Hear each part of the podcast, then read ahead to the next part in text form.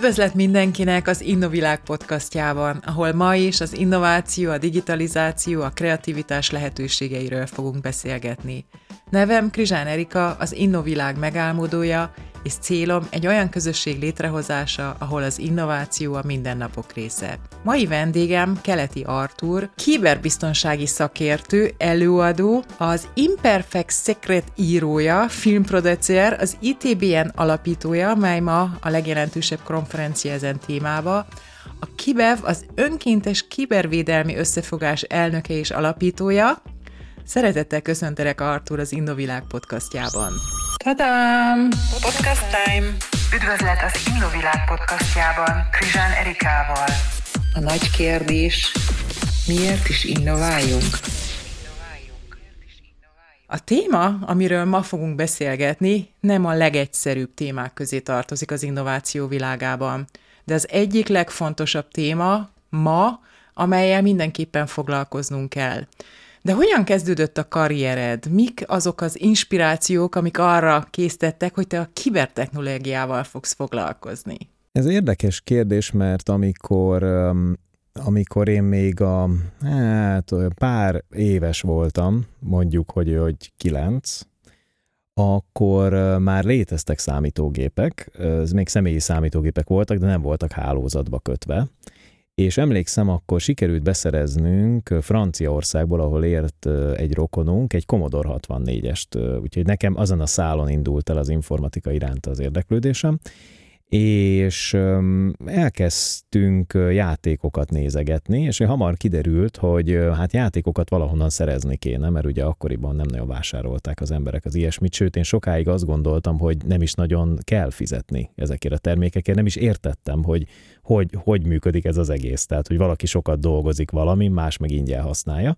És akkor elkezdtünk játékokat feltörni, ez akkor még teljesen legális volt, vagy ez már nem volt törvénytelen, hogy, hogy az ember feltörje őket, és ahogy akkor mondtuk, örök életesítse, és aztán tovább terjesszem, és ezen a szálon aztán csatlakoztam a, ahhoz a közösséghez, aki ezt csinálta, az úgynevezett színhez, és ott demo csapatokat alakítottak, és én is az egyiknek a része voltam, ami különböző a számítógépekből kihozható maximális teljesítményt mutatta meg. Én ehhez egyébként zenéket írtam, aztán később játékprogramokat, videójátékokat írtunk, abban is terveztem, zenét írtam, kicsit rajzoltam is benne, és aztán, aztán amikor láttam azt, hogy hogy ez egy nagyon jó terület, és nagyon izgalmas, viszont um, akkor még nem volt meg, a, nem voltak mobil játékok, nem volt érintőképen, nem, nem volt okostelefon, semmi ilyesmi nem volt,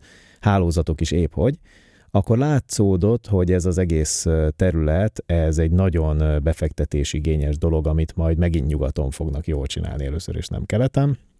És akkor úgy gondoltam, hogy mi lenne, ha azzal foglalkoznék, amit leginkább ö, szerettem második helyen, az pedig az, hogy hogy lehet egy ilyen, hogy lehet ezeket a rendszereket, a játékokat feltörni, és ö, egy kis kanyar után, egy kis telekommunikációs ö, kanyar után a magyar személyhívásban dolgoztam egy pár évig, ami nagyon izgalmas, mert, mert ö, a személyhívók ugye Kelet-Európába kicsit később érkeztek meg, és végül nem is terjedtek el, viszont sokáig ezzel foglalkoztam, tehát egy kis telekommunikációs, meg egy kis banki kanyar után végül csatlakoztam egy céghez, aki um, pedig informatikai biztonsággal foglalkozott, akkor még informatikai biztonságnak hívtuk, nem kiberbiztonságnak, és ott egy új üzletágat alapítottak, és így kezdődött mondjuk úgy, hogy a hivatalos, tehát nem a játékfeltörős, meg a mindenféle egyéb területtel a, az ismerkedésem. Nagyon-nagyon izgalmas volt, úgyhogy igazából engem azt hiszem az izgat, hogy az ember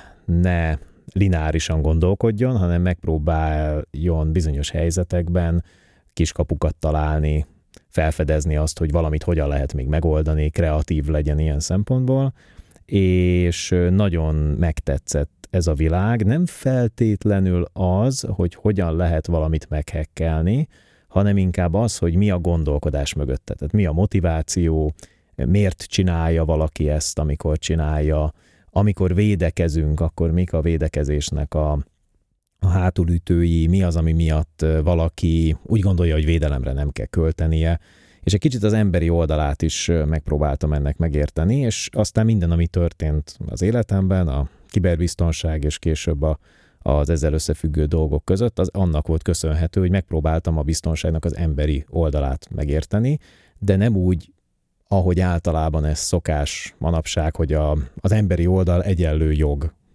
hanem az emberi oldal egyenlő pszichológia, társadalomtudomány, normarendszerek, amiben benne van a jog is, és, és technológia, és ezek meg gazdaság, és ezeknek a házassága, meg persze politika, geopolitika és minden egyéb, és rájöttem arra, hogy a kiberbiztonság az egy nagyon összefüggéses dolog, és azért nem csinálják sokan jól, meg azért van sok nehézség benne, mert nem egy ilyen interdisziplináris dolognak kezelik, tehát nem azt mondják, hogy ez egy sok tényezős, sok perspektívából megvizsgálandó dolog, hanem azt mondják, hogy ez egy technológiai dolog. Mondjuk ne törjék föl a weboldalam, vagy ez egy jogi dolog, mondjuk büntessük meg, ha valaki adatot lop.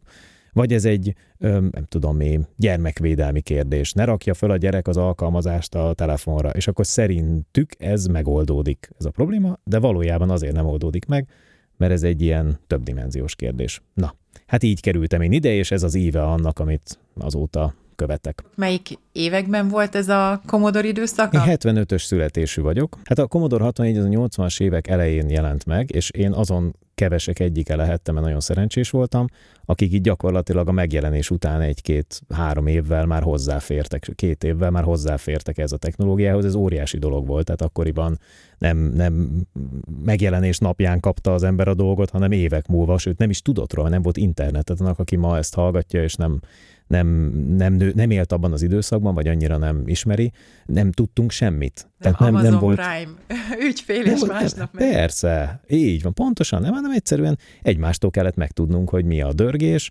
Emlékszem, az első számítógépem az francia kézikönyvvel érkezett, és nem, én nem tud, nem beszélek franciául, tehát így próbáltuk valahogy kimazsolázni, édesapám valamennyit, igen, kimazsolázni, mi van. A következő meg németül, ugyanilyen program. Nem, nem, lehet, nem volt Google, nem írta be az ember, nem volt fordító program, sem, szótár volt. Azt, amit el kellett menni venni a boltban. És akkor abból, ha benne volt a megfelelő szó, akkor rá lehetett jönni, hogy hogy működik a számítógép. Tehát nem volt könnyű, úgyhogy ez a nyolcvanas évek volt, és akkor a, utána a nyolcvanas évek végén, kilencvenes évek elején volt az a nagy korszak, amikor a demo világba, meg ebbe a színvilágba el lehetett mélyedni. Egyébként van egy nagyon jó film, amit mindenkinek ajánlok, most jelent meg, az a címe, hogy Stamps Back, vagyis, hogy a bélyegeket küldjék vissza. Ez egy dokumentumfilm, ami, ami, hogyha valakinek van rá egy masszív két és fél órája, akkor ennek az egész érának a hangulatát így magába szívhatja, és egy, egy igazi kordokumentum, abból pont meg lehet érteni, hogy hogy működött ez a szoftverekkel való seftelgetés, meg, meg ez a cserélgetés, meg ez az egész élet. És akkor ez volt a kilencvenes évek eleje, és akkor utána vettünk, ha jól emlékszem, az első eladott játékokból, amit engem teljesen megdöbbentett. Tehát képzeld el, hogy azelőtt ugye csak feltört játékok, meg, meg sefteltünk ott a játékokkal, és egyszer csak, amikor a saját játékunkat eladtuk egy kiadónak, akkor kaptunk borítékban azoktól, akik játszottak a, a játékkal, mert ez egy ilyen eladás volt, ilyen típusú eladás volt, kaptunk papír levelet, papír levelet, nem e-mail, papír levelet, amiben valaki becelluxozott, beragasztott egy, egy öt márkást, vagy valami ilyesmit. És az volt az első fizetségünk, ját, bármiért. És én körbevittem a srácoknak, és mondtam, hogy nézzétek, ez mindenki hülye, fizetnek ezért, hogy mi írtunk valamit, tehát valaki ezért pénzt ad. És ez volt az első, és akkor utána ezek így összegyűltek, és akkor ebből vettünk, fejlesztettük a számítógéprendszereket, és akkor tovább léptünk a következő platformra, a Commodore Amiga volt, és aztán így haladtunk előre, és ugye a kilencvenes évek jártam Kanadában is, ott jártam egyetemre, és aztán amikor onnan visszajöttem, akkor, a, akkor gyakorlatilag a, a, az első munkahelyem úgy tetszik egy bank volt, aztán a személyhívó világ, a te, telekommunikáció, ez a kilencvenes éveknek úgy a, a közepe, és akkor a kilencvenes évek végén pedig csatlakoztam egy akkor Ikonnak hívott céghez, ami a ká ef ká-nak volt a része, és aztán azt megvette a Magyar Telekom, majd T-Systems, a Magyar Telekom, és akkor így magentásodtam be bizonyos, bizonyos egy részem, az, az, az most ebben a működésben tölti az idejét. Mert említetted az egyetem, tehát így egy kicsit így visszakanyarodva még ott a kezdetekre, tehát amikor így feltörtétek, tehát ez mind autodidakta módon, mert gondolom, hogy képzés meg ilyesmi még erre nem volt. Tehát, hogy... Persze, hogy nem volt. És utána, tehát ez az irány, tehát vannak ma olyan képzések, amelyben ezen irányokat tanítják? Ma már vannak, de akkoriban nem voltak. És ha ma megnézzük a, a nagyjából velem egyidős, tehát ez a tudom én, harminc negyven generációt, azok általában mind valami teljesen más tanultak. Ha műszaki pályát, akkor valamilyen mérnöki terület, de nem feltétlenül informatika, vagy annak valamilyen formája, de például a, ezekben az ilyen hősidőkben a mondjuk a legjobb tűzfalmérnök Magyarországon az geofizikus volt. A legjobb Microsoftos szakember az meg kémikus. Tehát, hogy igazából mindenki a hobbi, hobbiát élte ki a szakmában, és ezeket valóban egymástól kellett tanulnunk. A, az iskolák azok um, tulajdonképpen kicsit is zavartak, tehát, hogy elvették az időt attól, amit egyébként szerettünk csinálni, de amúgy meg jó pofa a dolog, mert nyilván segít az embert egy kicsit összerakni, meg megtanulja, hogy vannak határidők, meg hogy az élet igazságtalan, meg ilyesmi, tehát, hogy van ennek értelme, de azért azt, azt én mindig éreztem, és ebben a világban, amiben most élünk, a kiberbiztonság is ilyen, az a helyzet, hogy az iskolák azok egy alapot tudnak adni, meg egy gondolkodásmódot, de, de a magát, a szakmát, azt csak a valóságban lehet megtanulni, és olyan tempóban változik, pláne most, ami a, a mesterséges intelligenciával összefüggő területek, ami gyakorlatilag minden, kb. Nem csak az informatikában, azok meg olyan gyorsan változnak, hogyha valaki azt gondolja, hogy majd elmegy egy iskolába, és akkor jól megtanítják, és készen van, akkor az nagyon téved. Tehát ez máshogy működik most. Akkor igazából az iskolai képzés az az irány megmutatására szolgál, de akkor azon, hogy valaki a legszuperebb kiber szakértő lesz ma Magyarországon vagy a világban, akkor az attól függ, hogy mennyi időt szán rá, esetleg a szabadidejében, és ezek a, ezek a lehetőségek, vagy ezek a próbálgatások milyen eredményeket hoznak. Tehát igazából ez egy ilyen önszorgalmi irány, hogyha jól értem. Ez egy gondolkodásmód. Um, ez a, ahogy angolul mondják, ez az out of the box thinking, tehát az, hogy az ember nem, nem máshogy gondolkodik, mint mások, egy problémára ránéz, akkor azt nézi, vagy egy felületre ránéz, akkor azon gondolkodik, hogy hogyan tudná megkerülni.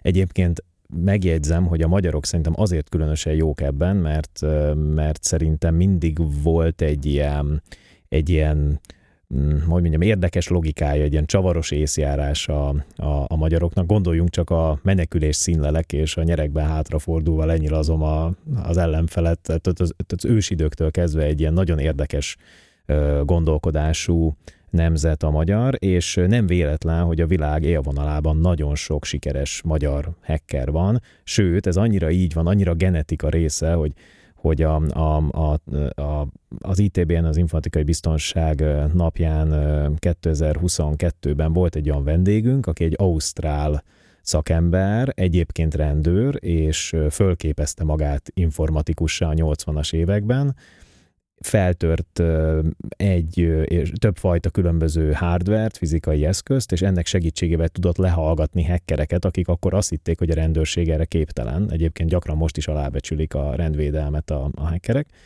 Tehát azt hitték, hogy erre képtelen, és ez a szakember tulajdonképpen abszolút önmagát tanítva, persze tanult valamennyit iskolában programozni, de teljesen önmagától fejlődve jutott el arra a pontra, hogy elkapta ezeket a hackereket. Na és ez az úri embert úgy hívják, hogy Bill Apró, és ő egy magyar származású ember, most már Magyarországon is él, így a nyugdíjas éveit, vagy a, a, az idejének egy jó részét itt tölti, és hát ő is azt mesélte, hogy amikor az amerikai titkosszolgálat először felfigyelt az ő tevékenységére, akkor azt mondták, hogy tuti, hogy ez magyar.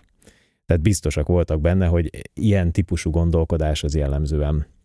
jellemzően. Most nem azt, nem azt mondom, hogy másnál nincs ilyen, nagyon, de, de a magyarokra külön jellemző. Na úgyhogy én azt gondolom, hogy ezt így lehet jól elsajátítani, folyamatosan figyelni kell. Én Egyébként, hogy őszinte legyek, pláne most az á í-jal kiegészülve, már az alvást is elvesztegetett időnek tartom, nagyon szeretek aludni, de az alatt is annyi minden történik ezeken a területeken, hogy, hogy amikor az ember reggel fölkel, akkor órákon keresztül csak utolérni próbálja a történéseket a világban, és nekünk, miután mi biztonsággal foglalkozunk, és és ugye arra esküdtünk fel, még hogyha formálisan nincs is ilyen, hogy, hogy megvédjük a vállalatokat, a magánszemélyeket, az embereket. Nekünk tényleg tudni kell arról, hogy mi történik a világban, és hogyha valaki kérdez tőlünk egy aktuális helyzetről, vagy valahogy meg, vagy meg kell védenünk egy, egy támadástól egy szervezetet, akkor kell tudnunk, hogy hova nyúljunk. Tehát ez egy, azt is szoktam mondani, egy kicsit ilyen harctéri sebészet. Tehát, hogy úgy kell dolgozni, meg, meg, meg műteni, hogy közben robbannak körülöttem a bombák, meg tudom, hogy elmegy az áram. Ez egy nehéz, nehéz, nehéz dolog. És még egy dolgot hozzátennék, azért sem könnyű, mert nagyon sok döntéshozó, különösen korábban, ugye én majdnem harminc éve ezzel foglalkozom, különösen korábban nem ismerte föl ennek a jelentőségét. Egy szükséges rossznak gondolta, sokan sajnos még most is így gondolják, és ezért nagyon nehéz volt a, a vállalatok és a, és a döntéshozók fejébe azt helyre tenni, hogy, hogy mi nem egy ilyen biztosítási ügynök vagyunk, aki itt a nem tudom, a halállal fenyegetőzik, és akkor vagy azt mondja, hogy majd ha megsérülünk, akkor milyen rossz lesz nekünk, hanem mi valós problémákra hívjuk fel a figyelmet, és nem azért kérünk pénzt, mert nincs jobb dolgunk, hanem azért, mert, a, mert minden, minden informatikai rendszerben és minden befektetésben legalább egy ilyen öt-hét, valamikor tíz százaléknak is biztonságnak kellene lennie, és hogyha ezt az elején nem teszi bele valaki, akkor később sokkal többe fog kerülni, lehet, hogy a felébe. Arról nem is beszélve, hogyha föltörik a rendszereit, akkor az milyen reputációt, reputációs kárt és milyen problémákat jelentett. Ahogy említetted, ugye a harctéri sebészetet, de van elegendő sebész igazából ezen a területen? Tehát, hogyha mondjuk most csak Magyarországra leszűkítjük a területet, mert én azt látom, tehát, hogy, hogy nyilván a kreativitásunk, tehát ugye emberek vagyunk, és tehát még itt nem is beszéltünk annyira a technológiáról, illetve a a mesterséges intelligencia szerepéről és, és hatalmas erejéről, ami esetlegesen a közeljövőben talán nem csak mint lehetőség, hanem azért mint veszélyforrás is a jelen életünkben van. Tehát, hogy szerinted van elegendő szakember, aki ezen területet a, az etikus irányba fejleszti, és nem feltétlenül a hacker irányba? Szerintem nincs, és ez nem csak Magyarországra vagy Kelet-Európára igaz, hanem az egész világra. A világon ma több millió szakember hiányzik ebből a szakmából, nem bírja az után képzés ezt pótolni, tehát ma bárki, aki kiberbiztonsággal fog foglalkozni, az talál munkát, méghozzá jó munkát, szerintem jól fizető munkát. Az tény, hogy meglehetősen stresszes feladat, és hát azért határos a szélmalomharccal sokszor. Tehát gyakorlatilag annyi új technológia jelenik meg, ami tele van hibákkal, olyan sérülékenységekkel, amelyeket maguk a gyártó is sem tudnak még, csak belerakták véletlenül, nem szándékosan, meg olyan emberi mulasztásokkal terhes ez az egész környezet, amit nagyon nehéz ellentartani. Ráadásul hát nem nagyon szokták szeretni a kiberbiztonsági szakértőt, amikor neki áll okoskodni, tehát amikor végre fölépül a ház, és akkor oda jön, hogy hát az ablak majd rossz irányba nyílik, meg ezt nem ide kellett volna rakni, meg a gyerek majd fölbukik a nem tudom a lépcsőben, és hát ezért általában nem olyan nagyon népszerű a kiberbiztonsági terület egy-egy szervezeten belül, meg hát ugye van a struccpolitika, ezt ismerjük, hogy itt valaki nem akarja hallani, hogy van egy probléma van, akkor inkább ne beszéljünk erről, meg pénzbe kerül, meg szóval igazából nagy, azt szoktam mondani, hogy körülbelül öt másodperc alatt le tudok beszélni bármilyen vezetőt arról, hogy biztonságba fektessen, de inkább öt nap vagy öt hét kell ahhoz, hogy rábeszéljem. Tehát az egy, azért ez egy hosszabb hosszabb művelet, és igen kevés ilyen szakember van, a, és az is igaz, hogy, hogy a, a vonzalom a másik oldalon meg nagyon erős, hiszen a, a, ha az emberek bűnözésre használják föl a tudásukat, a, akkor azért elég sok pénzt tudnak vele keresni, és nem véletlen, hogy a világban most már több ezer milliárd dollár kár keletkezik évente a védelem hiányából, és ez a sok pénz, Ez, ez, ez, ennek egy jó része a kiberbűnözőknél landol. Hát vannak olyan zsarolóvírus kampányokat futtató szervezetek, akik százmilliókat vagy dollármilliókat keresnek egy-egy profi kampánnyal, és nagy szervezeteket tartanak fent, ahol persze egy csomó ember ül, még azt is el tudom képzelni, hogy ezeknek az embereknek egy része az az tud azzal a kognitív diszonanciával működni, hogy hát én tulajdonképpen csak A-ból B-be rakok dolgokat, ezt ismerjük, az emberek sok mindenről meg tudják magukat győzni, és valójában én nem is bűnözök itten, csak fölhívok embereket, hogy elmondjam nekik, hogy hogyan oldhatják meg a problémájukat, de valójában azt a problémát egy másik osztályom állította elő azzal, hogy feltörte a rendszerét. Tehát most már profi ügyfélszolgálatokat működtetnek a hackerek, szóval igen, nincs elég szakember, és, és ez probléma, de zajlik mindenhol képzés. Szerencsére nagyon sok emberben van egy ilyen romantikus vágy arra, hogy, hogy kiberkatona legyen, úgy tetszik, hogy megvédje az interneten a, az embereket, vagy éppen a szüleiket, vagy a gyermekeiket, vagy, vagy hasonlóakat, és ezért szeretnének tenni is. Úgyhogy azért rend, rendszerint belépnek erre a piacra szakemberek.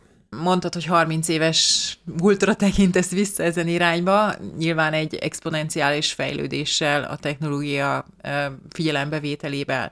De van egy olyan, olyan, olyan esemény, egy olyan emlékezetes esemény, amikor azt mondod, hogy talán ezt nyilvánosan el lehet mondani, és hogy mit is jelent igazából, hogyha konkrét példára gondolsz vissza, hogy a ti kiberbiztonsági tevékenységetek, vagy illetve hogyha nyilván ez nem publikus, akkor a te olyan, olyan információ talán a hallgatóknak érdekes lehet. Úgy fogalmaznám ezt inkább át, így általánosítva, hiszen nyilván minket is köt a titoktartás, és nagyon sok olyan élmény ér minket, amit szívesen megosztanánk a publikummal, de nem lehet név szerint, tehát a Magyarországon is, a, a, meg egyáltalán a régióban is most már naponta vannak olyan cégek, akiket megállítanak zsarolóvírusok, és kell fizetniük több millió forintot, vagy akár még dollárt is, ahhoz, hogy tovább tudjon működni a cégük. Ezek ilyen napi szintű élmények, ahogy a, a, azok az emberek is, ma is volt egy ilyen telefonhívásom, azok az emberek, akiket egyébként az interneten átejtenek, ellopják a fiókjukat, feltörik a különböző digitális értékeiket, vagy ellopják a pénzüket. Ez egy rendszeresen visszatérő minta, úgyhogy ezek mind folyamatosan afelé tolják az erre érzékeny embereket, mint én is vagyok, hogy egyre többet kell a védelemmel foglalkozni.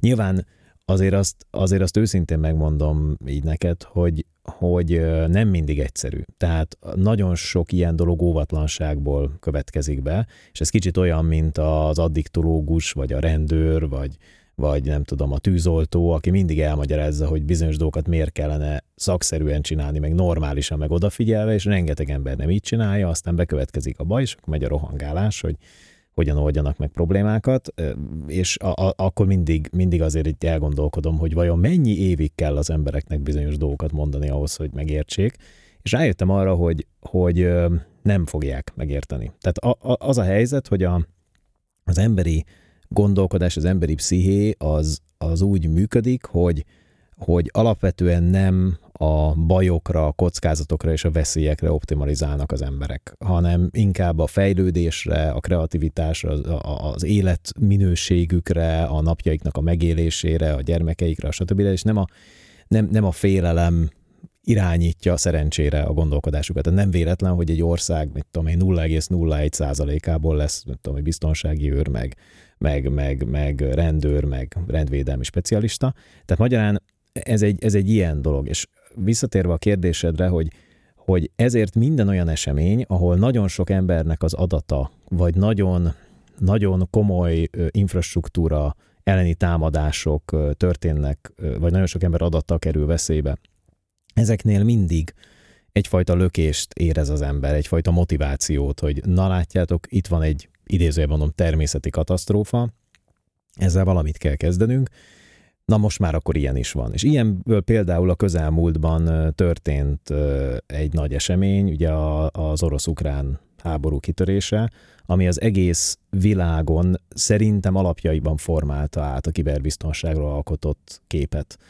Azt hittük nagyon sokáig, hogy jól védjük meg az informatikai rendszereket, és itt hamar kiderült, hogy ha elegen ugranak neki, és elég motivációval, akár kritikus infrastruktúrának, üzemeltetési rendszereknek, vagy üzem, olyan rendszereknek, amik, ahol, ahol, ahol nagy komoly üzemek vannak, akkor azokat fel fogják törni. És tömegével, gigabájtjával, hatalmas mennyiségben, százerével, milliójával szivárogtak ki adatok ezekből a megtámadott rendszerekből, és gyakorlatilag egy, egy hatalmas hacker, hacker a hacker ellen feszülést láttunk. És ez én, én, én azt hiszem, hogy ez mind a tempóját megváltoztatta ennek az egész szakmának, tehát azelőtt heteink voltak, hónapjaink, hogy kielemezzünk dolgokat, utána meg óránként estek be a dolgok, és a nagyfokú automatizáltság, meg a világ felgyorsulása szintén e felé mutat. És természetesen több olyan esemény is van a világon, ami, ami bennem is elindított bizonyos dolgokat a A, abban az irányba, hogy hogyan lehet még erősebb, meg még jobb védelmet kialakítani. Csak sajnos, mivel én egy, egy stratéga szemével nézem ezeket a dolgokat, ez a, ez a szakmám, vagy ezzel foglalkozom már régóta, ezért a legtöbb ilyen a számomra nem volt váratlan. Csak a, a mértéke, vagy a bekövetkezése, vagy az áldozatok száma, vagy ilyesmi az sokkoló, de, de alapvetően az, hogy be fog következni, az nem. Viszont ezt, ami történt a, az orosz-ukrán fronton, az, hogy a mai napig több mint száz csapat, több százezer hacker hétszer huszonnégy órában folyamatosan rendszereket támad, és nagyon sikeresen kritikus infrastruktúrát, áramellátást, kormányzati rendszereket fel tud törni. Na hát ez, ez nekünk sok szempontból váratlan volt, mármint az, hogy ezek ennyire könnyen el tudnak esni, és ezért egy kicsit nyilván az ember ilyenkor átgondolja azt, hogy Vajon, vajon a mi hibánk is az esetleg, hogy erre nem fordítanak elég energiát, vagy időt, vagy pénzt a, a szervezetek, meg az emberek nem gondolkodnak máshogy róla. Viszont van egy előnye is, az a nagy előnye, hogy, hogy az ilyen helyzetek komoly reflektorfénybe hozzák ezt a, ezt a területet, és amikor kitört a, ez a háború, akkor nagyon sokat beszéltünk mi is a, a kollégákkal, tévékben, rádiókban, nemzetközi és európai, magyarországi médiumokban is arról, hogy itt mi történik, és sok embernek szerintem ez megváltoztatta a gondolkodásmódját. Öt évvel ezelőtt voltam Bécsbe egy konferencián, ahol a Kaspersky előadott, és nyilván ő a leg nagyobb veszélynek jelentett, és akkor még nem beszéltünk háborúról, hogyha elindul a világba egy úgynevezett cyber war irány. Tehát amikor ugye a legmagasabb szintű szakemberek és a különböző országok, tehát ilyen esetben ugye az Amerika, az Oroszország, az izraeli, ugye nyilván mégis magas, és nem csak esetleg kis számban, hanem ezt gondolom te a nemzetközi megítélés kapcsán, ugye az az izraeli nemzet nagyon magas szintű cyber technológiai képzéssel rendelkezik, és tehát ő említette már annak idején, és, és szerintem itt most nem beszélhetünk múltról, mert nyilván ez még zajlik, és ahogy mesélted, tehát így gondolom, hogy ez, ez a, a nap huszonnégy órájában ez egy folyamatos kihívást jelent, és, és, egy, és egy, egy ilyen háttérbe zajló háború igazából, aminek az a kérdése, hogy, hogy, hogy ez, ez, ez, ez hova fejlődhet, és nyilván milyen védettségi lehetőségek vannak. Úgyhogy szerintem ez egy nagyon-nagyon komoly téma, és, és, és biztos, hogy a te szak meglátásod sokkal magasabb szintű, mint az enyém. Én csak erre a öt évvel ezelőtti mondatra emlékszem a Kasperskytől, aki, aki nyilván itt a technológia kapcsán elég jelentős irányt, vagy illetve az évek óta zajló akár vírusvédelem és egyéb kapcsán jelentős szaktekintélynek számít, és tehát, de te hogy látod, tehát, hogy van esélyünk igazából, tehát, hogy tudjuk ezt a fejlődést az etikus részről olyan gyorsan megvédeni, mint amilyen a nem etikus részről a támadás? Az az igazság, hogy a védelmi helyzet az mindig nehezebb, mint a támadó helyzete. Ez technológiailag is igaz, meg mindenféle szempontból, jogi szempontból is, gazdasági szempontból is igaz, drágább is egyébként védekezni, mint támadni.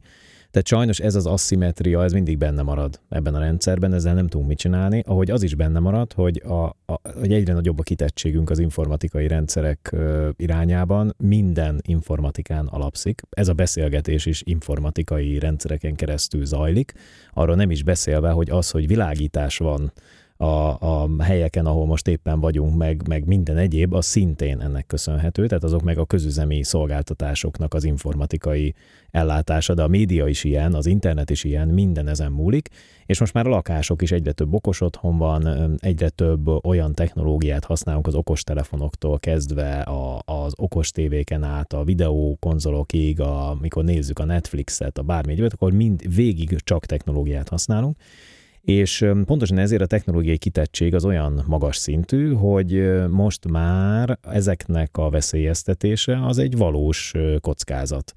Ugyanolyan valós kockázat, mint a nyersanyagok, vagy a környezetünk védelme, vagy a levegőnk, vagy a vízminőséget, pontosan ugyanilyen. Ezt sokáig nem akarták megérteni az emberek, mert ez egy nagyon absztrakt dolog. Azt szoktam mondani, hogy az emberekkel általában az a probléma, hogy az adatát azt nem nagyon érti, hogy az mi. Mert, mert tudom, azt tudja, hogy van bőre, meg tudja, hogy van nem tudom, haja már akinek. Tehát, hogy igazából ez, tehát, hogy ezt tudja, meg azt is tudja, hogy vannak kapcsolatai, vannak emberek körülötte, azt, ezt érti. Viszont az, hogy neki adata van, meg személyes adatai, meg ilyesmi, ezeket nem érti. Egyébként a vállalatokkal is komoly probléma ez, tehát ők is értik azt egyre inkább, hogy az adat nekik fontos, de nincsen, én úgy szoktam mondani, ilyen hardveres gyorsítás, vagy ilyen segítség, ilyen biológiai rásegítés nincsen, mint a, az embereknél. Ezt példának szoktam mondani, hogyha például, mit tudom, én azt mondom neked, hogy, a, hogy éppen most törték fel a nem tudom milyen fiókodat, akkor úgy, hát érzel valamit, De, de biztos, hogy nem ugyanazt érzed, mintha azt mondanám, hogy nem tudom, mi veszélyben a családod, vagy valaki más várja a gyereket az óvodában, és nem te. Tehát, hogy ez, ez, ez, erre nincs segítségünk. Na, arra akarok kiukadni, hogy, hogy emiatt az asszimetria miatt, a, és amiatt, hogy nagyon, nagyon komoly a függésünk már a technológiától, emiatt szerintem sokkal nagyobb prioritással kell ezzel a témával foglalkozni a védelem oldalán is. És ez látszik, hogy a, a különböző nemzetek, nemzetállamok, a rendvédelem és a privát szféra is az óriási mennyiségben alkalmaz biztonsági szakembereket, annak ellenére, hogy mondtuk, hogy nincsen elég belőle, de ilyen, itt akár ilyen több tízezeres, meg százezres kiberhadseregek léteznek már, és ezért egyre inkább azt látjuk, hogy átterelődik a konfliktusok és a kitettség és a probléma szintje erre a meta, meta szintre, erre a virtuális szintre. Tehát ahogy, ahogy a, a, a sport tulajdonképpen egy ilyen, egy ilyen feszültséglevezetés, mások küzdenek, de azért benne van ez a, ez a küzdelem és a verseny, úgy a, mondjuk a gazdasági versenyeink, meg a logikai versenyeinknek a szintere, vagy hadszintere az egyre inkább a kibertér lesz, és az ott megszerzett egyébként gyakran nem is fizikai javak, hanem virtuális javak. Hát az egész tőzsde, a bankrendszer így működik, hát az embereknek nincs pénze, hanem szá- adataik vannak szervereken, az a pénzük, de valójában nincsen pénzük. Tehát az egész rendszer az így működik, és ezért szerintem ez nem csak egy etikai kérdés, ahogy kérdezted, hogy jó, hogy, hogy az etikus, etikus oldalra elég ember tudunk-e rakni, mert az emberek alapvetően, én mindig hiszek ebben, jók, tehát nem rosszak feltétlenül, van bennük egyfajta erkölcsi iránymutatás, ez hogy kerül beléjük, ez most egy forró téma a mesterséges intelligenciával kapcsolatban, hogy olyan lehet ezt tanulni, vagy ezt kapjuk Istentől, vagy a születésünkkel, vagy a természet, vagy a génekben van, vagy hol van a tudatunk, meg hol van ez a, az erkölcsünk, meg a jó iránti igényünk, de hogyha feltételezzük, hogy az emberek alapvetően jó, jó dolgokat akarnak, akkor ez megvan bennük. A kérdés csak az, hogy hogy összetudják ezt úgy hangolni a normarendszereikkel, a joggal, a gazdasággal, ez a monopoli valamit jelenleg játszik az egész világ, egy nagy gazdasági társasjáték, hogy ezzel az egész, összetudják ezt úgy hangolni, hogy a végén tényleg kijön belőle a megfelelő védelem. Ez, ez, az igazi, ez az igazi kérdés, és nekem az a tapasztalatom, hogy gyakran ezt nem tudják összehangolni, mert valami hiány, valamelyik eleme hiányzik belőle. Van, vagy nincs közmegállapodás arról, hogy mondjuk mit tekintünk támadásnak egy informatikai rendszer ellen, mert nagyon nehéz definiálni, vagy a gazdasági szereplője egy ilyen rendszernek nem akar pénzt adni, vagy a politikusnak valami más agendája van, vagy esetleg dupla agendája van, ő szeretne kicsit dezinformálni, nem feltétlenül a saját körét, hanem másokat, mondjuk úgy akar előnyhöz jutni. Vagy mondjuk bizonyos szereplők azt szeretnék, hogy mielőtt elmennek tárgyalni valamiről, legyen információjuk, esetleg egy kicsit több is, mint amit legálisan össze lehetne szedni egy adott szervezetre, akivel tárgyalnak, vagy akit megvásárolnak. Bizonyos destabilizációs geopolitikai szándékok még egy normálisan működő államnál is sajnos előkerülhetnek, és akkor még nem beszéltünk a terrorizmusról, tehát arról, ami etikailag nyilvánvalóan a sötét oldalon van, mert azoknak is vannak szándékaik, és akkor ebből a hatalmas szándék egyvelekből, ebből származik, ebből jön ki tulajdonképpen egy ilyen, egy ilyen érdekes szituáció. És ebben szerinted milyen szerepet játszanak az államok, kormányzati szervek, a közbiztonság fenntartásában? Tehát ezt hogyan kommunikálják egyrészt a civil szféra felé, másrészt ugye a vállalatok felé? Hát ez egy nehéz kérdés nagyon, azért, mert a... Először is az államnak föl kell ismernie, hogy neki ezzel dolga van. Ez nagyon sokáig nem ment az államoknak, nem mindegyiknek ugyanúgy ment. Kína, az u es á, Oroszország, nagyobb hatalmak, Izrael, ahogy említetted te is, hamar felismerték, és aztán mindenki máshogy közelítette meg. Például Izrael nem véletlenül olyan fejlett, mert ő úgy gondolkodik, hogy a, van egy olyan szervezete a, a hadseregben, ahol az összes ilyen biztonsági innovációt elindítják, viszont utána nem tartják ott, mert az állam az alapvetően nem jó gazdája az ilyen dolgoknak, hanem kiszervezik őket, az ott katonáskodó, fejlesztő emberek azok a know-how-t, a tudást ott hagyják, és egy részével pedig szépen elmennek, és csinálnak egy magánvállalkozást, amiből tök jól megélnek, és eladnak biztonsági rendszereket a piacon, viszont az államnak is meg lesz a tudása és a képessége, amit ő kifejlesztett. Ez egy nagyon jó rendszer, de nyilván ehhez nagyon összezártan, szervezetten kell egy irányba menni végig, függetlenül attól, hogy éppen milyen kormány van, milyen gondolkodás van, milyen geopolitikai helyzet van. Ezt nem minden állam tudja megcsinálni, de vannak olyan államok, mint tudom, egy Észtország például, akik nagyon rámentek arra, hogy ők egy kis állam, de komolyan digitalizálják magukat, és, és nagyon komolyan megvédik magukat. Persze, erre van okuk is, ugye Oroszországnak az első kibertámadásai, vagy a legerősebb kibertámadásai, azok őket érték, tehát volt hol felfejlődniük, de, és nyilván vannak a nagyobb államok is, tehát a lényeg az, hogy az állam fölfogja-e, és utána, amikor felfogja, hogy ez mennyire fontos, mint például India fölfogta azt, hogy neki programozókat kell gyártani, vagy Kína fölfogta azt, hogy a mesterséges intelligenciával időben kell lépnie, meg a biztonsággal is. Szóval, hogyha ezt fölfogja, akkor utána kell rá szánni nagyon sok időt, energiát, oktatni kell embereket, népszerűvé kell tenni ezt az egész területet, magát meg kell védenie, saját innovációkkal kell rendelkeznie, és itt már azért elég sokan elvéreznek. Egyébként Magyarország is ebbe a kategóriába tartozik, nekünk több olyan innovációnk volt Magyarországon, amelyeket nem karolt föl az akkori állam, vagy az akkori kormányzat, és ezek aztán végül el is adták magukat külföldre, tehát más tulajdonosok kezébe kerültek, pedig nagyon sok érdekes védelmi szempontból hasznos innovációt fejlesztettek ki Magyarországon. Tehát igen, igenis, azért egy fontos dolog. És akkor ha ez mind megvan, akkor utána üzemeltetni kell. Mert a, a biztonság ez nem egy egy valami, hanem egy folyamat, tehát megteremti az ember, és utána folyamatosan kell üzemeltetni, tehát hétszer huszonnégy órában oda kell figyelni arra, hogy ne támadjanak meg rendszereket, hogy megtámadják, akkor mit csináljunk, hogy védekezzünk, és utána tudatosítani kell, ami, ami most az elmúlt pár évben már elindult azért Kelet-Európában minden államban, de nagyon nehezen, ilyen csikorogva, egy ilyen öt-nyolc éves lemaradással, de úgy valahogy elindult, és, és egy idő után a felnövekvő generációknak már a, ha úgy tetszik, a, a digitális immunrendszerében, amiben nem annyira hiszek, de így elkezd kialakulni ez a fajta érzése, hogy lesz egyfajta adattudatossága, érti azt, hogy mit nem adok meg az interneten, mit adok meg, mire figyelek oda, amikor, mit tudom én, családalapításon gondolkodom, akkor nem csak a mosógép helyét tervezem meg, hanem a routerét is, meg azt is, hogy majd akkor a, a, a kinek milyen internetes előfizetése mellé milyen biztonságot fogok nekik vásárolni, mert hogy ha a gyereknek megveszem a kabátot, meg a sapkát, meg, meg, meg odafigyelek, hogy legyen mit enni, akkor miért nem figyelek oda a digitális biztonságára is. Tehát, hogy, hogy ezek, ezek, ezek szépen lassan beépülnek a, a cselekvéskészletbe az állami oldalon is, meg a, a, a hétköznapokban is. És akkor ebből kialakul majd valami, csak hát ez rohadt lassú, és eközben a hackerek meg, meg keresik a dollármilliárdokat a hibákon, meg a védelem hiányán.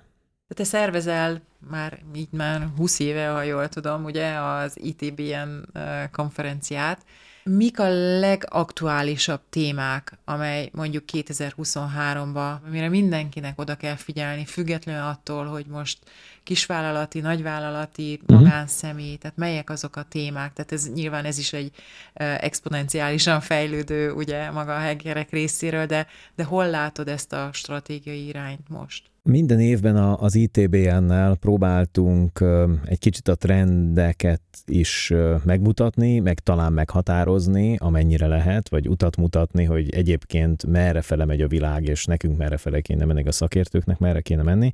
Ugye ez nem egy egyszerű dolog, mert ez a rendezvény még amikor elindult kétezer-ötben, kétezer-négyben kezdtük el szervezni, ötben volt az első, akkor is már négy, öt, kb. négyszázötven-ötszáz fővel indult, ami egyébként egy nagy dolog, tehát nagy mennyiségű emberről beszélünk itt a régióban, a kisebb országokban, és mostanra már kétezer-kétezer-ötszáz közötti embermennyiség vesz részt rajta, meg tudom, száz különböző brand, két napon keresztül folyamatosan erről beszélgetünk, és én mindig is próbáltam ebbe az egészbe belevinni valami többet annál, mint a technológia. Mert az, hogy, ahogy az előbb is beszéltünk róla, az, hogy megjelenik egy új, nem tudom, tűzfal technológia, vagy most már annyira nem is beszélgetünk tűzfalkról feltétlenül, hanem inkább ilyen, ilyen rosszindulatú programok kezelésére alkalmas megoldásokról. Egy kb. harminc-negyven kategória van a kiberbiztonságon belül, amivel mi foglalkozunk, tehát ez egy eléggé szépen fölvirágzott, felnőtt terület. Tehát, hogy nem csak a technológiai elemek vannak, hanem egy csomó egyéb is. Ott, van, ott vannak a, a normarendszerek, a jog, a társadalom, hogy azok hogyan reagálnak dolgokra. Ott van, ott van a, az oktatás, ott van az, hogy hogyan kooperálnak egymással a szervezetek, a különböző szakmai szervezetek, vagy érdekvédelmi szervezetek, hogy mit lehet megengedni, hogy mit nem. Akkor jött a G D P R, emlékszem, hogy mindenki nagy frázban volt, hogy akkor most vége a világnak, hogy, fogjuk már, hogy fogják majd teljesíteni a vállalkozások ezeket a dolgokat, akkor erre is kell figyelni. És én még mindig próbálok a magam részéről, meg a kollégáimmal együtt valami olyan, olyan, olyan tematikát adni ennek, hogy, hogy, hogy az emberek érezzék, hogy ez túlmutat azon, hogy most itt van egy új technológia, vagy itt van egy biztonsági szállító, és még azon is túlmutat, amit az adott biztonsági szállító, vagy az adott gyártó mond. Tehát ez egy társadalmi kérdés, és egy, egy jóval messze mutató kérdés. És nyilván az elmúlt években, én kétezer-tizenötben írtam egy könyvet, tizenhatban publikáltam, említetted is, a The Imperfect Secret című könyv, ami Amazonon megvásárolható, és ebben a könyvben én elkezdtem vizionálni azt, hogy az emberek igazából nem adatokat tárolnak a fejükben meg a gépeiken, még hogyha technikailag azt is csinálják, hanem valójában titkaik vannak. És ezeket a titkokat a gépek nem igazán értik. Nem, a szakemberek sem értik. Tehát a mérnökök azok nagyon rosszak az emberekben, az az igazság, és ez egy kicsit nehezükre is esik. Szoktuk mondani, hogy ha, ha, ha nehezükre esik az emberi oldalát megfogni a dolognak, tehát szoktuk mondani, hogy ha, ha kivesszük az embereket a rendszerekből, akkor marha jól működnek. Tehát akkor nincsen semmi probléma. Csak az a helyzet, hogy az emberek miatt csináljuk ezeket a rendszereket, tehát hogy fontos lenne, hogy az emberek jól tudják használni. És én már akkor éreztem azt, hogy, hogy az a baj a biztonság alapvetően, hogy nem elég emberközpontú, hanem inkább technológia központú. És az emberek nem, nem, nem értik ezeket, ugye kulcsokat, meg titkosítás, meg, meg miért kell ötven lakatot, meg még kell hétszer beírnom, meg miért van ez az egész, egyáltalán ki akarná ellopni az én nem tudom mimet, meg úgy se lesz baj, meg hát ezek gyakorlatilag az elmúlt majdnem harminc évből tudnék neked sorolni ötven féle kifogást, hogy ki miért utálja, meg nem akarja, meg mit tudom én. És ezen gondolkodtam el, és arra jöttem rá, hogy, hogy alapvetően az a baj, hogy a gépek nem ismerik az embereket, és ezért nem tudnak velük sem beszélni, sem nem értik, hogy hogy működnek. Most lehet, hogy sok embert megbántok ezzel, de tulajdonképpen a jogászok is egy kicsit ilyenek. Tehát ők sem feltétlenül értik, hogy az ember alapvetően hogy működik, hanem inkább egyfajta keretben próbálják mozgatni őket, ami megfelel az adott normarendszernek. És akkor ebbe a keretbe vagy beleférnek, vagy nem. Ha meg nem férnek bele, akkor majd alkalmazkodni fognak, és szélsőséges esetben majd mi is alkalmazkodunk hozzájuk, de alapvetően van egy ilyen rendszer, és még sok ilyen rendszer van, ahol az emberek, emberekre kevésbé figyelnek, hanem csak a arra azt próbálják megoldani, hogy az ő diszciplinájuk, vagy az ő területükön, az ő doménjükben rendben legyenek a dolgok. Tehát a gépek nem értik az embereket, és már akkor azt mondtam, hogy szerintem a mesterséges intelligencia lesz az, amit a kellően felfejlesztünk, akkor képes lesz azt a kontextust megérteni, amiben az emberek léteznek minden pillanatban, hogy most egymással beszélgetünk, hogy eközben a gyerekeink, a szüleink nem tudom mit csinálnak, és ott is vannak kontextusok, sőt minden beszélgetés egy kontextus, minden levelezés egy kontextus, minden csetelés egy kontextus, és ezt nem értik a gépek, csak bután közvetítenek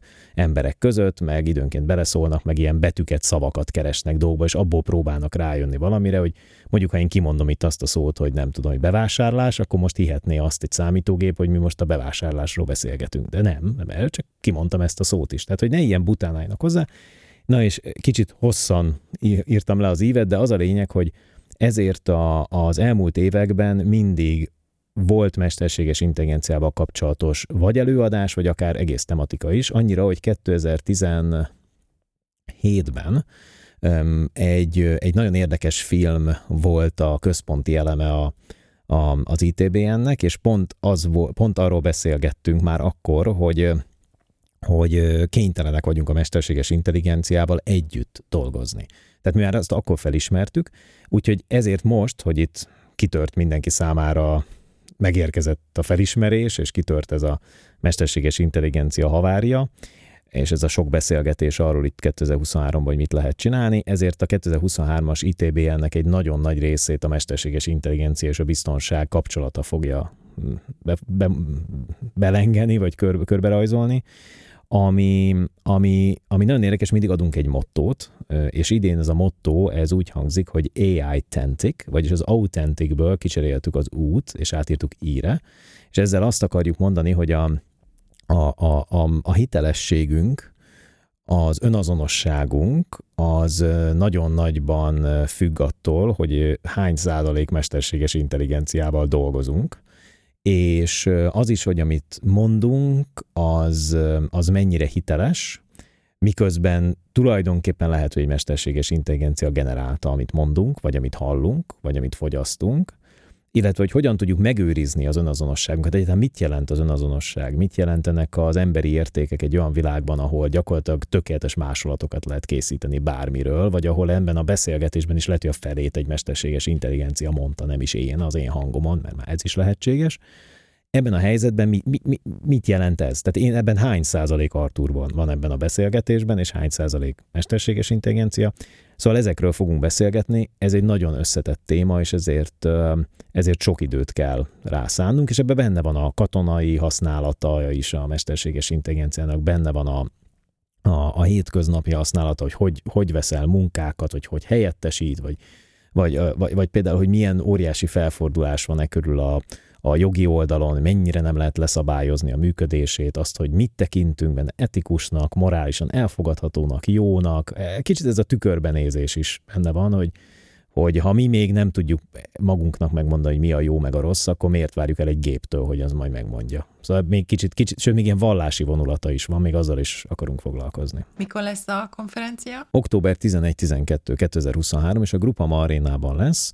Most már évek óta ott vagyunk, ez egy nagyon nagy hely, és oda, ott el is férünk, úgyhogy ez egy, ez egy izgalmas terület, és idén a, a Business Fest nevű összefogással is együttműködünk, ami azért érdekes, mert ők pedig nagyon sok üzleti döntéshozót is hoznak, és ez egy fontos dolog, hogy ha már arról beszélünk, hogy ez egy ilyen több tényezős feladat, meg egy ilyen sok szereplős társasjáték, akkor ne csináljunk úgy, hogy mint hogyha ez nem így lenne, és egymás közt jól megbeszéljük kiberbiztonságban, hogy mi van, aztán hazamegyünk és megnyugszunk, hogy hát mi a technológiát előállítottuk, úgyhogy hát most már lehetne használni, csak mondjuk nem használják valami miatt. Drága, vagy nem jó, vagy, vagy nem tetszik valakinek. És nem csak a legjelentősebb konferenciát szervez ezen a témában, hanem a Kibev, az önkéntes kibervédelmi összefogás elnöke is alapítója vagy.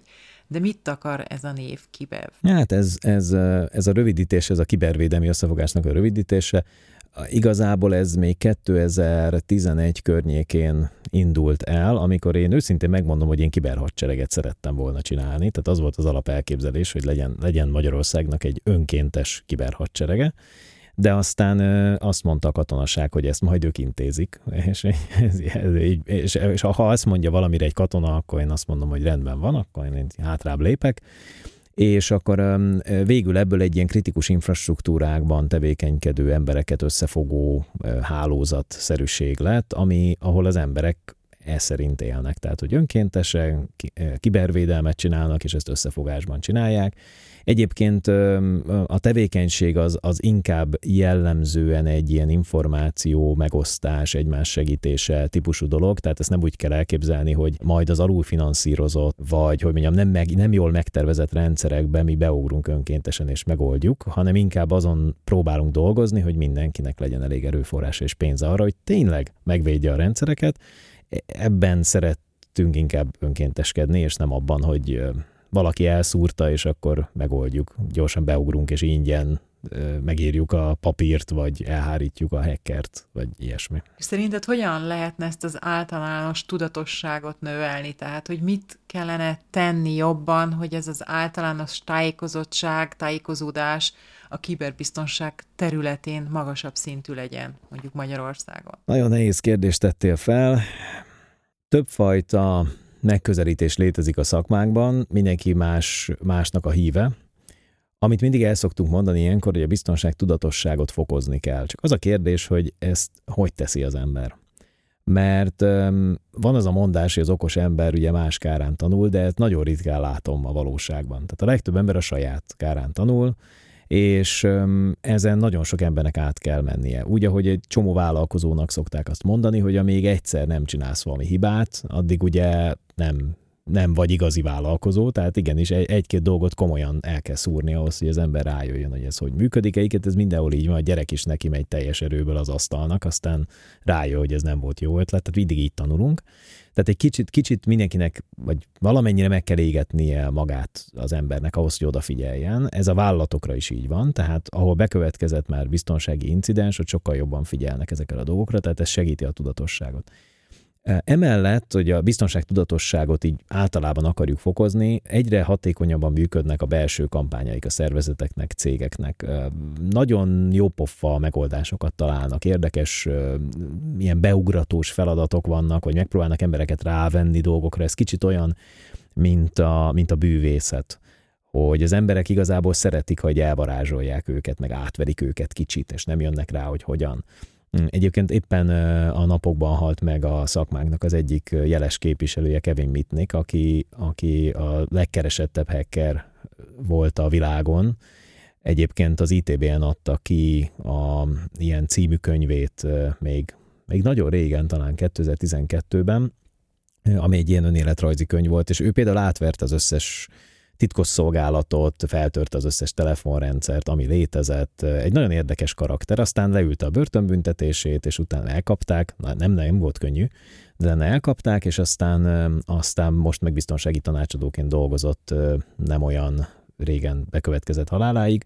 És ő például pont írt is egy könyvet a megtévesztés művészetéről, tehát ő például pont az, az, az volt az elképzelése, hogy az emberek szeretik azt, hogyha elbűvölik őket, szeretik azt, hogyha megtévesztik őket, és, és ebből tanulnak. Tehát ezek, a, ezek a, a jó indulatú átverések, ezek szerintem működnek. A neten egyébként elég, elég sok olyat lehet látni, hogy etikus hackerek megpróbálnak ilyen átverős bandákat, akik sajnos nagyon nagy részben Indiában ülnek, megpróbálják őket feltörni, tehát viszont hackelik őket, és, és így próbálják megállítani az ő csaló tevékenységüket, és ez marha érdekes. Tehát, hogy ilyeneket szerintem sokat néznek az emberek, és amiben nagyon hiszek még, a törvény az fontos, tehát, hogy legyen egy alapja, annak jog, ez így legyen rendezve, de annyit azért hozzátennék, hogy én azt hiszem, hogy amióta én kiberbiztonsággal foglalkozom, még nem sikerült megírni azokat a törvényeket és jogszabályokat, amik mindent rendesen körbe védenének, és egyáltalán ez igaz az internetre is úgy általában, tehát a jog az azért eléggé komolyan lemaradt a, a technológiától, és ez egyre nagyobb ez a szakadék,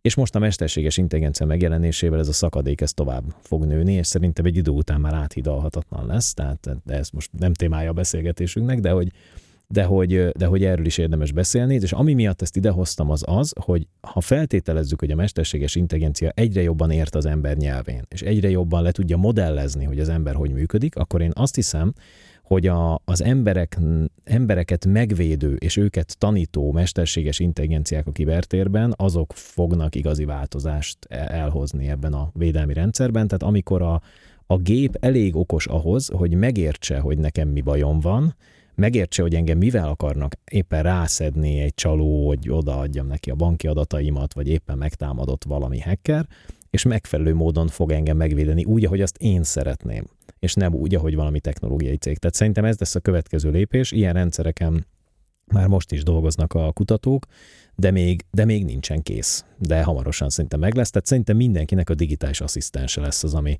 jól megvédi, és még van egy ilyen kategória, az pedig az, pedig az állam és a, és a rendvédelem meg a hadseregnek az összefogásaiból jelenik meg, az pedig a növekvő állami szerepvállalás ezen a területen, ami egy marha nehéz ügy, mert, mert ahogy a fizikai létben elvárjuk az államtól, hogy megvédjen minket, úgy a kibertérben is jogos lehetne ez az igény, de ma nem tudja megcsinálni. És ezt inkább piaci cégek csinálják, és itt egy óriási kérdés, ahogy egyébként a nagy technológiai cégekkel kapcsolatban sok mindenben felmerül, hogy tulajdonképpen akkor most kicsinálja itt a, az államot. Tehát egy közösségi média tájékoztatja az embereket, vagy az állam. Egy állam védi meg az embereket, vagy a Google. Tehát, hogy hogy, hogy van ez. Úgyhogy itt azt hiszem, hogy egy csomó ilyen társadalomfilozófiai és, és politikai kérdés is még napirenden van, de ezek, ezek izgalmasak egyébként. Már amikor éppen nem törnek fel egy rendszert, akkor izgalmas ezen gondolkodni, hogy vajon ez hogy menjen. Szerintem még biztos, hogy órákat tudnánk beszélgetni, illetve tudnál mesélni számunkra ezen területről, de hogyha valaki ezen területen szeretne mélyebben elmerülni, akkor és hasonló pályán szeretne mozogni, és a Keleti Arthur, mint példakép, és ugye Magyarország jelentős szakemberei közé tartozol, akkor mit javasolnál neki? Hol kezdje? Mi, mi, milyen irányba induljon? Szerintem az nagyon fontos, hogy az internetet kritikusan szemlélve rengeteg információt gyűjtsön be onnan. Nagyon sok YouTube csatorna van, rengeteg influencer, kiberbiztonsággal foglalkozó szakember, és rengeteg anyag van, hihetetlen mennyiség, naponta keletkezik szerintem több százezer perc kiberbiztonságban. Ezeket érdemes nézegetni. Vannak nagyon jó podcastek, tudom, hogy ha valakit a biztonságnak ez a tényleg, tényleg furcsa, sötét oldala érdekel, akkor a Darknet Diaries-t azt tudom ajánlani. Ja igen, angolul kellene tudni. Ezt csak úgy mondom, tehát hogyha ez, nem, ha ez nincs, akkor baj van, mert a legtöbb anyag az angolul van, még a mesterséges intelligencia korában is szerintem azért legalább érteni érdemes angolul. Tehát ez az egyik, amit tudok javasolni. A másik, hogy azért most már a műszaki képzésekben elindultak dolgok. Több egyetemen, az en ká en, a Közszolgálati Egyetemen, az Óbudai Egyetemen vannak kifejezetten kiberbiztonsági képzések, tehát erre is érdemes elmenni. Ezen kívül vannak nagyon jó ö, tanfolyamok és források Magyarországon, és ezeket érdemes követni, tehát hogy hol keletkeznek ilyenek. És a gyártóknak a különböző tanfolyamait, tanúsításait is érdemes nézegetni, mert a különböző biztonsági gyártók nagyon, nagyon odafigyelnek arra, hogy, hogy, hogy friss információval lássák el a, a piacot, és emellett érdemes az olyan szakembereket követni a régióban, vagy Magyarországon, vagy, vagy, vagy a világban mondanak dolgokat, és az meg egy kicsit már inkább a, a dolognak a, az elméleti része, vagy stratégiai része, amivel szintén érdemes foglalkozni, mert sajnos az a helyzet, hogy akármilyen ügyes hacker valaki, vagy akármilyen ügyesen érti azt, hogy hogy kezeli a joga a biztonságot, vagy akármire ért a technológiához, vagy a rendszerintegrációhoz, vagy bármi egy informatikához, akkor is komoly problémája keletkezik mondjuk egy tárgyaláson, vagy egy felvételi beszélgetésen, ha mondjuk egy gazdasági téma kerül elő, hogy mondjuk ezt értem fiatalember, vagy vagy értem, hölgyem, de hogy, de hogy miért akarnék én ilyet venni? Miért akarnék én ilyet használni? Vagy, és akkor ön hétszer huszonnégy órában a rendelkezésre áll, és ráugrik az összes biztonsági problémára, és mindent kijavít, és akkor erre mit mondunk? Hát technológiak lehetséges, csak üzletileg nem éri meg. Tehát az, arra próbálok kiukadni, hogy érdemes figyelni a, a szereplőket a piacon, elmenni a jelentősebb konferenciákra, ugye az i té bé en-ről beszéltünk, az a, egyik ilyen legnagyobb, hogy ott van a Hactivity, ami ennek tulajdonképpen egy műszaki párja, de rengeteg, rengeteg rendezvény van egy évben, akár Magyarországon is. Tehát ez, ezeket érdemes összekombinálni, és, és, és hát a másik, amit hozzátennék, hogy a mesterséges intelligencia megjelenésével olyan mértékben automatizálják a támadásokat, akár személyre szabva is, és a védelem is olyan mértékben változik meg, hogyha valaki ma nem mesterséges intelligencia ízesítésben fogyasztja a kiberbiztonságot, akkor nem fog lépést tartani szerintem, úgyhogy erre is oda kell figyelni. Ezt egyébként csak azoknak ajánlom, ezt az egész területet, akik nagyon szeretik a pezsgést, a, a nyüzsgő dolgokat, az állandó változást, tehát aki egy ilyen fix dolgot szeretne az életében, az ne foglalkozzon kiberbiztonsággal, mert, mert csak rosszul fog aludni. Köszönöm a tanácsokat, remélem tudtunk néhány emberkét motiválni ezen irányba, ilyen fejlődés irányba, de mivel műsorunk végéhez értünk, de azért szeretnénk egy-két ilyen irányt a személyes Keleti Arthurról is megtudni, így egyperces rövid kérdésekkel. Hát tudod, hogy kiberbiztonsággal foglalkozom, tehát lehet, hogy bizonyos kérdésekre nem válaszolhatok. Oké, okay. Jó, akkor kezdjük. San Francisco vagy Tel Aviv? Tel Aviv. Kaspersky vagy Norton? Norton. Kutya vagy macska? Kutya. Budapest vagy vidék? Budapest. Kedvenc könyved címe, és miért? Én inkább szerzőt mondanék, én Max Tegmarkot mondanám, egy svéd-amerikai kutató, és nagyon érdekes könyveket ír. A, kifejezetten a, ebből a fizikai, asztrofizikai, metafizikai környezetből és technológiai környezetből vezet le nagyon sok dolgot a mesterséges intelligencia és az emberiség jövőjével kapcsolatban. Őt, őt szívesen ajánlom mindenkinek. Kiegyensúly, szerintem kiegyensúlyozottabb, mint Harari bizonyos szempontból, meg azok a népszerű ö, kutatók, akik inkább társadalmi oldalról jönnek, úgyhogy őt, őt tudom ajánlani. Mm. Köszönöm szépen, Arthur, a beszélgetést. Én is köszönöm. Ha további inspirációt, ötleteket, motivációt szeretnél az innováció, digitalizáció, startupok világából, keresd minket az Innovilág Facebook oldalán. Tudod, minden meg nem oldott probléma egy új lehetőség üzleti modellek kialakítására. Tadám! Podcast time! Üdvözlet az Innovilág podcastjában Krizsán Erikával. A nagy kérdés, miért is innováljunk?